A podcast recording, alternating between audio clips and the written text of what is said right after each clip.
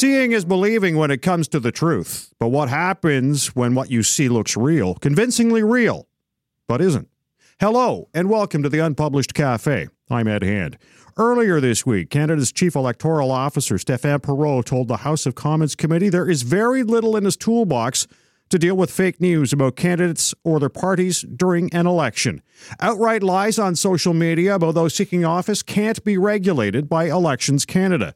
And we've all seen those hatchet jobs on candidates which turn their electoral dreams into nightmares. Now imagine we ratchet that up a few notches to the point that someone creates a realistic video of that candidate and say a compromising position, perhaps infidelity, or perhaps criminal actions. But the key is it never happened. Welcome to the War on Truth 2.0, and it's all driven by sophisticated technology. This is what's known as deepfake video technology that can create video of you so realistic that it's difficult to differentiate fact from fiction. Some of this technology has only been available to big movie companies, so price made it prohibitive to most to get. Now there are free apps for your smartphone that give you the same ability. You may have seen deepfake in action already. Think Peter Cushing and Carrie Fisher in Star Wars Rogue One. There they are on the big screen interacting with characters years after their death. Or maybe it was the video of former U.S. President Barack Obama calling Donald Trump a dipshit. It looks so lifelike, yet it never happened. It brings up some chilling thoughts. What happens when a deepfake video or someone hits social media? It's around the world in seconds, and it gives the victim little time to counter that fake information. Their career and life could be left in a shambles, all because someone had it in for them. And through it all, they did nothing wrong. This is the fear for me. You can no longer have control of your image, your brand, your life. This week on the Unpublished Cafe, we'll delve deeper into deepfake video with Regina Rini, the Canada Research Chair in Philosophy of Moral and Social Cognition. She's also an assistant professor of philosophy at York University. But first, I am pleased to be joined by Mark Nunnikhoven of cybersecurity firm Trend Micro. And Mark, thank you for joining us. Thanks for having me, Ed. Basically, how does deepfake video technology work? Yeah, so in a nutshell, what deepfake video um, technology does is it takes a large number of sample images of somebody that you want um, to impose on somebody else. So you had some great examples in the introduction. We're used to seeing it in movies for either actors who have passed away, or um, also very common is de aging actors. So take a whole bunch of footage of a young Michael Douglas um, and superimpose it on an older Michael uh, Douglas face. So taking all these sample images, the computer creates a model and then it processes the video, replacing the um, desired image on top top of the real one. And this technology is um, iterated rapidly to the point where um, it's very difficult to distinguish, um, in some cases, the uh, original from the fake. How, how far has this technology advanced, say, in the last two years? I would say um, leaps and bounds uh, for sure. So, um, you know, and we've seen it in Hollywood um, advance just as rapidly. You know, um, you can see the, you know, any sort of sci-fi or fantasy movie has better and better effects. And, and for deepfakes specifically, what started as academic research papers saying, hey, this is possible and we can generate new faces, we can de-age these actors, here's all these practical uses. Um, it's now to the point where you can download an app on your phone, on your laptop, um, and run your own model with uh, only a few hours worth of work, and you get a reasonably passable fake video. In, in terms of uh, this deep, deep fake video technology, you know, we've heard the movie industry talk about its practical uses. Do you see any other practical uses for it? I think that's the biggest one is uh, in entertainment um, because we are trying to create worlds of fantasy. So manufacturing something that's not real um, is a perfect use case. Mm-hmm. There are other potentials, uh, uses in um, video conferencing um, to clean up images. Um, the same technology um, can help fill in if the connection is bad, um, so the computer can generate um, the pieces of a face or of a communication that's not actually coming through, that's being lost on the internet. so there are some quality assurance aspects of it as well, uh, but the prime use tends to be entertainment. How, if possible, can you tell a real video from a deep fake a deep fake video? So the easiest way today is audio. Um, so there was a really popular deepfake video um, a couple years ago of Obama, and he was being um, imposed on uh, the comedian Jordan Peele. Now, Jordan Peele does a passable Obama impression, so the video was quite convincing because Jordan Peele was mimicking Obama's voice and delivering the lines, and the video, uh, the visuals looked fantastic. Um, but a lot of the time, uh, the audio is hard to fake. Now, there is deep fake audio technology coming along as well, where it can mimic uh, somebody else's voice with your words. So, right now, today, audio is the easiest way. Um, the other uh, aspect on some of the less processed videos or the less um, quality of deep fakes is looking for little artifacts around um, the line, sort of the seams of a face. So, the edges of the face, especially the neckline, sometimes is um, an area where you'll see some distortion. It's basically thinking like in your favorite photo editing, when you remove like something unsightly, like a power line from a nice landscape shot, it looks good, but if you really zoom in, you'll see some blurring and something that looks a little bit out of place. But even those differences are quickly falling by the wayside. Mark Nunnikhoven of Trend uh, of Trend Micro, a uh, cybersecurity firm, joining us on the Unpublished Cafe as we talk about deep fake video. And you, you know, Mark, if technology is advancing this fa- fast to create you know these fake realistic videos, how fast is technology advancing in providing a solid you know detection of fake videos? So, where we could describe deep fake technology as advancing by leaps and bounds, um, the detection and protection against this, I would describe at a snail's pace.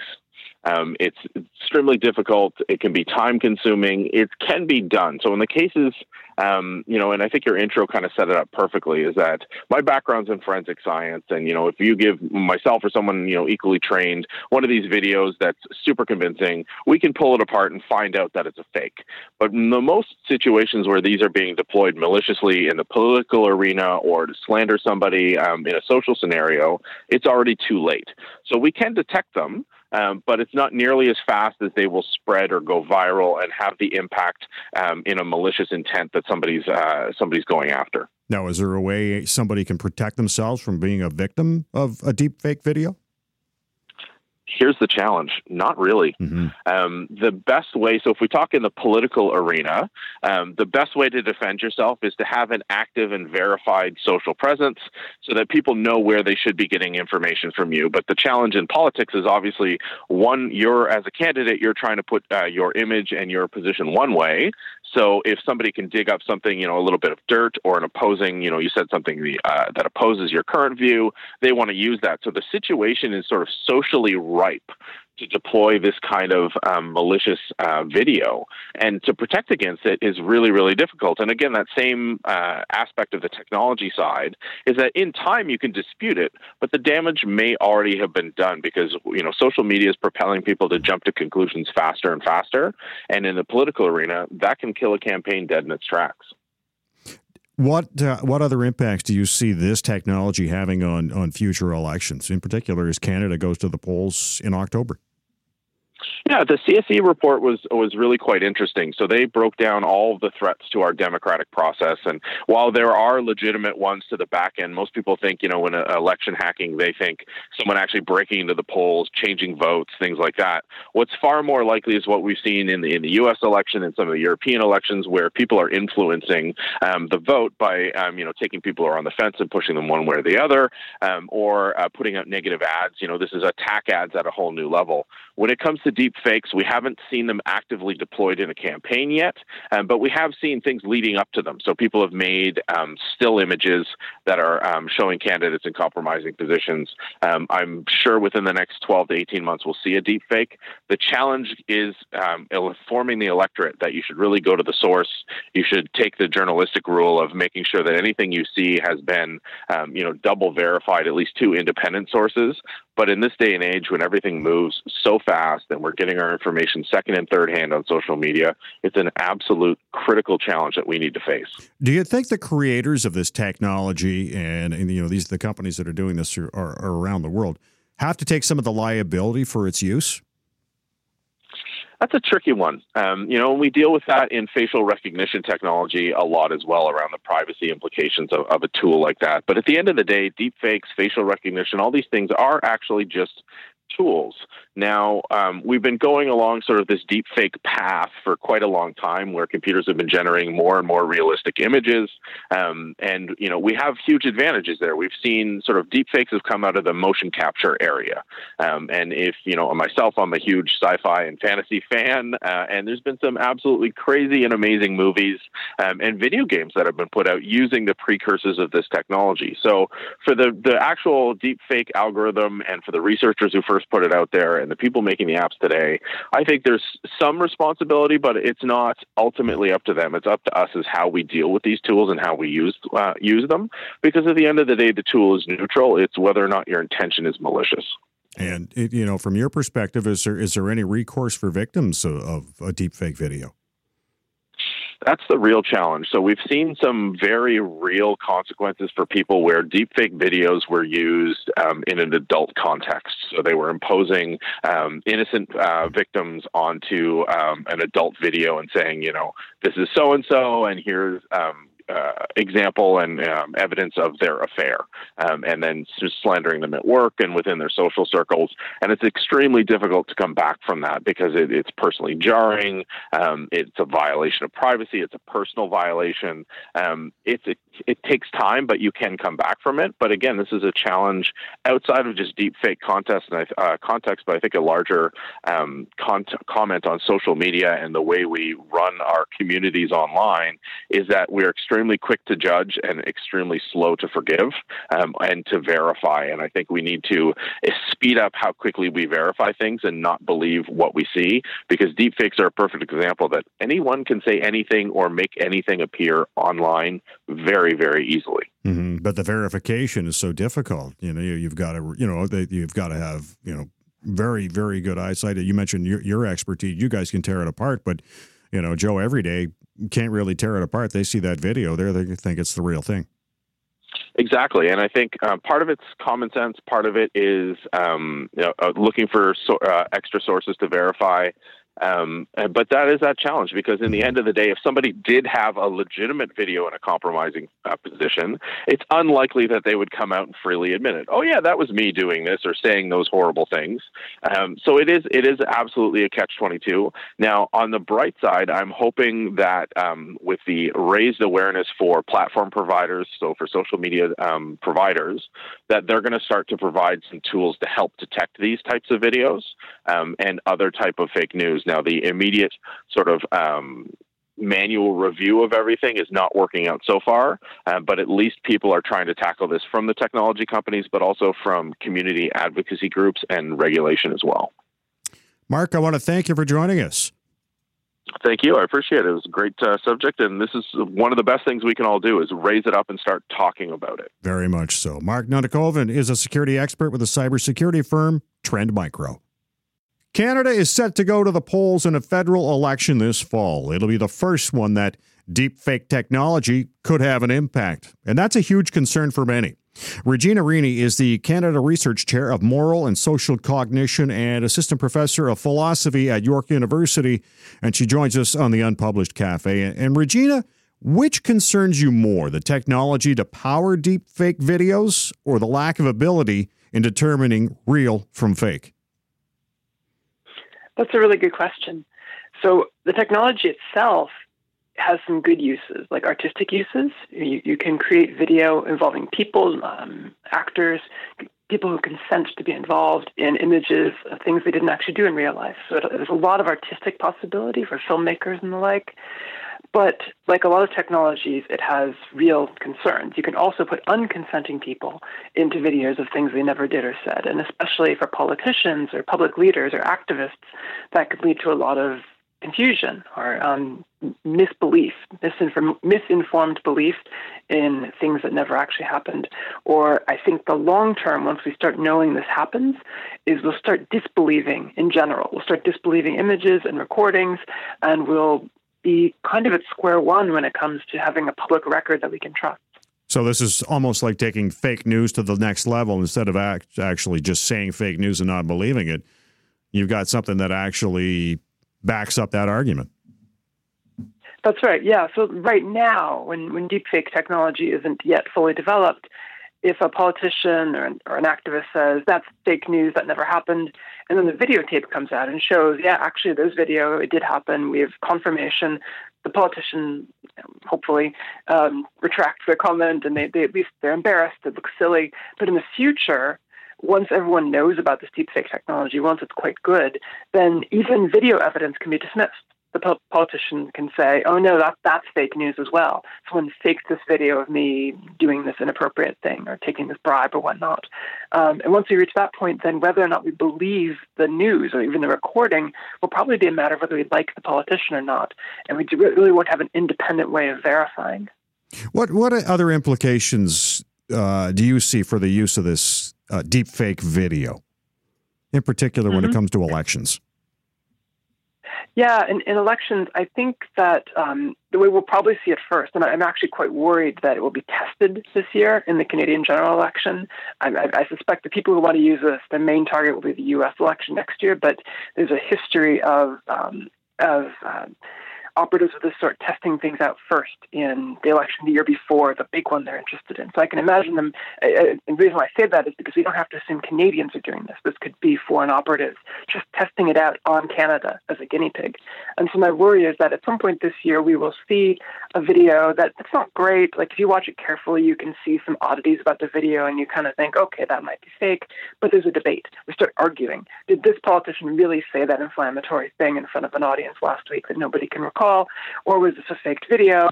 And maybe eventually we'll find out it was fake. But in the meantime, we're going to have a very confusing and, and destructive argument just about the videotape. So, I, um, if your listeners remember, about a month ago in the United States, there was this big uh, fuss over the um, uh, an encounter in the, in the United States uh, in Washington D.C between some boys from Covington Catholic High School and a Native American mm-hmm. activist.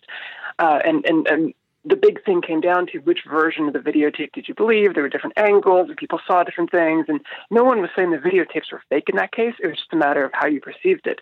So imagine that kind of acrimonious, confusing debate, where now people are saying it's not just how I perceived the video, but the video itself has been faked. The video itself is not a real depiction of events. It's not even a matter of perception. It's genuinely just faked. And at that point, I mean, I really don't know what happens once that becomes a common feature of public debate. Um, but, but it, it, I worry that it makes just to make all of our discussions look like the worst bits of conspiracy theory stuff on the internet. You know, all that's required to create a, a deep fake video of someone is a few minutes of video of them. And, and for candidates in an election, that's going to be difficult to contain considering the wide use of social media in an election campaign. Yeah. Yes, I want to clarify one thing about the technology. Right mm-hmm. now, okay. it takes more than a few minutes of video. It actually takes quite a bit right now, probably hours of videotape, uh, to make a convincing deepfake. You can make a bad one with minimal amount, but to make something that passes even an initial doubt test, you need a lot. So most of us currently aren't very good targets for deepfakes. Uh, well, well, you might be since your your voice is on the air quite frequently. Um, but most people who aren't in media and who aren't public figures probably right now aren't very good targets. But politicians who are on television television constantly. There's lots and lots and lots and lots of hours of videotape of them available. They're good targets right now. And part of the worry I have is that as the technology gets better in future years, more and more and more of us will become possible candidates for, for being mm-hmm. targeted by this technology because less and less time is needed to generate deepfakes. And it erodes the credibility of of journalism. That's right. Yes, that's absolutely a concern as well. That um, that journalists, that people on the radio, people on podcasts, people on television, anyone who regularly has a track record, a recording track record, could be faked into saying anything. And a really clever faker isn't going to isn't going to frame you up saying something absurd or outrageous that's totally out of character. What they'll instead do is frame you up saying something that's just a little bit wrong. That is something you might have said, but makes it sound like you went a little bit farther than the evidence you had, makes you sound a little bit incompetent in a way that it's very hard for you to deny that you actually made that mistake without starting a fight. And that's that's the that's the kind of scenario that a competent, very uh, devious deepfaker is likely to use to discredit a particular journalists. Regina Rini is the Canada Research Chair of Moral and Social Cognition, as well as Assistant Professor of Philosophy at York University, joining us on the Unpublished Cafe as we talk deepfake video. And, you know, I, I had uh, Mark Nunnikhoven on uh, earlier talking about the, basically how it operates. And I'm wondering. I, I wondered about the liability of the, the, the people who create this kind of technology. Do they have do they have, uh, from your perspective, do they have a, a liability or, uh, or, I guess, yeah, I guess liability is the word I want to use for creating something that could be terrible for somebody down the line? Mm-hmm. Um, yeah, so legally speaking, I'm not a lawyer, so I can't No, no. speak to how they would be legally pursued. But I, I'm a I'm a professional ethicist, and ethically Mhm. speaking, I think absolutely true. People who create this technology and leave it out irresponsibly for anyone to use, absolutely are responsible. Um, they they ought to the rest of us ought to regard them as having a role and being at fault for the kinds of abuses this can lead to. I, I know there's some trickiness here because again, the technology has some good uses. It can be used for things like um, like artistic uses, or actually, uh, uh, a student sent me a video, a link to a video, a really interesting case where a um, uh, um, a married couple, one of the married couples, one of the members of the couple did not speak um, Chinese, and so they redubbed this person's voice in Chinese using a Chinese actor, so that the Chinese-speaking partner's parents could hear the marriage proposal in Chinese. And this was like this, they were, this is very exciting. This is very good for them. Everyone was very happy about this. So it was the use of the same type of technology to do a really nice thing for people. So the technology has upsides. I don't want to say that people who worked on this technology always have bad motives. But leaving it out on the internet for anyone to use untraceably in ways that no one can figure out who did what at what time, that's dangerous. That's irresponsible. And I think people who do that uh, ought to be held accountable. How, have governments reacted or, or adapted to the creation of this deepfake technology, knowing, you know, here in Canada, we've got an election in October, and of course, the U.S. goes to the polls next year? Yeah, it's it's been very slow. Um, it, you you can start to see some discussion of this in the U.S. and Canada in particular. Um, politicians seem to be aware of this increasingly, but to my knowledge, no one has yet passed or even proposed any legislation that would directly deal with this. And you can kind of see why that there's free speech issues here. Um, trying to prohibit any use of this technology would impose limitations on artists, on the other kind of good applications I mentioned. It's also just proving that deepfake has been, this technology has been used in a legitimate way is going to be really hard for all the reasons we've been talking about. It probably is possible to construct some legislation that would make it criminal to knowingly depict a public figure saying something they never said. But it's going to take a long time for legal procedures to work out how we prove that that's happened, and probably most of all, proving who did it. It's already really hard to trace on the internet where things came from, what country it was done in, whether Canadian law reaches that far. You know, if someone's creating deep fakes in Macedonia, it's not quite clear what the Canadian government can do about it. So anyway, I, I think we're at very early stages in figuring out how to solve this problem, and I'm, I'm hoping that we can keep a little bit ahead of the technology, legally speaking. But I don't know. I'm not sure that's what's going to happen. You know, you know, video has been a great form of truth. It's long been seen and used as evidence in trials. But now with the, you know, deepfake technology, what do we have that can clearly determine reality from from fantasy? Or is this just going to make every video you're going to see in in a court case, everybody is going to question? That's what I'm worried about. I, I think it won't go quite that far because there are certain technologies and certain limited uses where you can guard against deepfakes. For example, um, a CCTV camera that has a, a, fixed position and that where the hardware is inaccessible to outsiders, you can you can implant in that video what's called a watermark, which is a kind of a digital stamping that's not visible to the naked eye but can be detected by computers. And it's very hard for deepfakes to cope with that.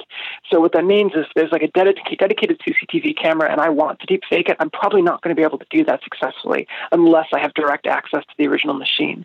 So those are we might be able to trust evidence from those um, cameras, but we won't be able to trust is random cell phone video from random uh, random people's cameras on the street because those are much easier to fake because they don't have pre-registered and very clear watermarks.